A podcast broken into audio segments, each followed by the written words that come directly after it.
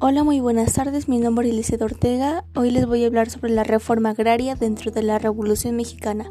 La reforma agraria es el conjunto de principios y disposiciones contenidas en la Constitución y demás leyes reglamentarias, relativas tanto a la concepción misma del derecho de propiedad en cuanto a las diversas clases de procedimientos del reparto de tierras, bosques y aguas.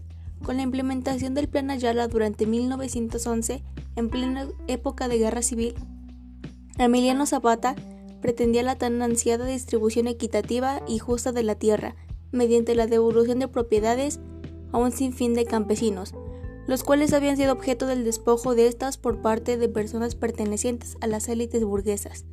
Por varias regiones de México hubo levantamientos de grupos zapatistas, campesinos que luchaban por salir de la pobreza y la miseria. Con el movimiento por la tierra dirigido por Emiliano Zapata Salazar, con el lema de La tierra es de quien la trabaja, tuvo sus frutos más tarde con los gobiernos de Álvaro Obregón y Lázaro Cárdenas del Río, que impulsaron la reforma agraria. A lo largo de un extenso periodo, se entregaron a los campesinos más de 100 millones de hectáreas de tierras, equivalentes a la mitad del territorio de México, con los que se establecieron cerca de 30.000 ejidos y comunidades que comprendieron más de 3 millones de jefes de familia. Cárdenas fue un general y estadista mexicano, presidente de México del 1 de diciembre de 1934 al 30 de noviembre de 1940. Destacó entre algunas otras acciones del gobierno por la reforma agraria y la creación de los ejidos en el sector agropecuario mexicano.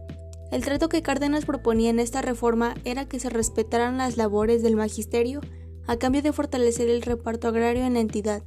Cárdenas declaró ilegal la estructura agraria predominante, la cual era latifundio para entonces entregar las haciendas a los campesinos en forma de ejidos. Este reparto afectó a 18.400.000 hectáreas y benefició a más de un millón de jefes de familia. El tipo de expropiación que utilizó el gobierno convertiría las tierras en patrimonio nacional, es decir, el Estado era el propietario de las tierras otorgadas.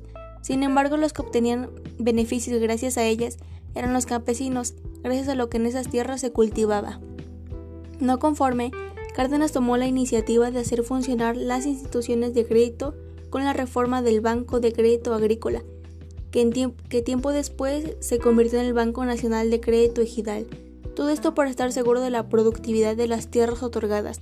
La principal causa que dio lugar a la reforma agraria estuvo relacionada con la necesidad de que en el país no volviesen a existir o tener lugar condiciones mediante las cuales tuviera lugar nuevamente una inadecuada distribución de tierras, ya que las propiedades correspondían a los grandes hacendados.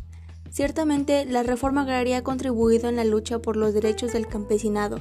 No obstante, y debido a la carencia de políticas estructurales a hacer viable el proyecto de reforma integral, los objetivos planteados en su oportunidad no han sido alcanzados. Al respecto, hoy en día existe un número importante de campesinos que aun cuando dispone de sus tierras su situación económica es de pobreza extrema.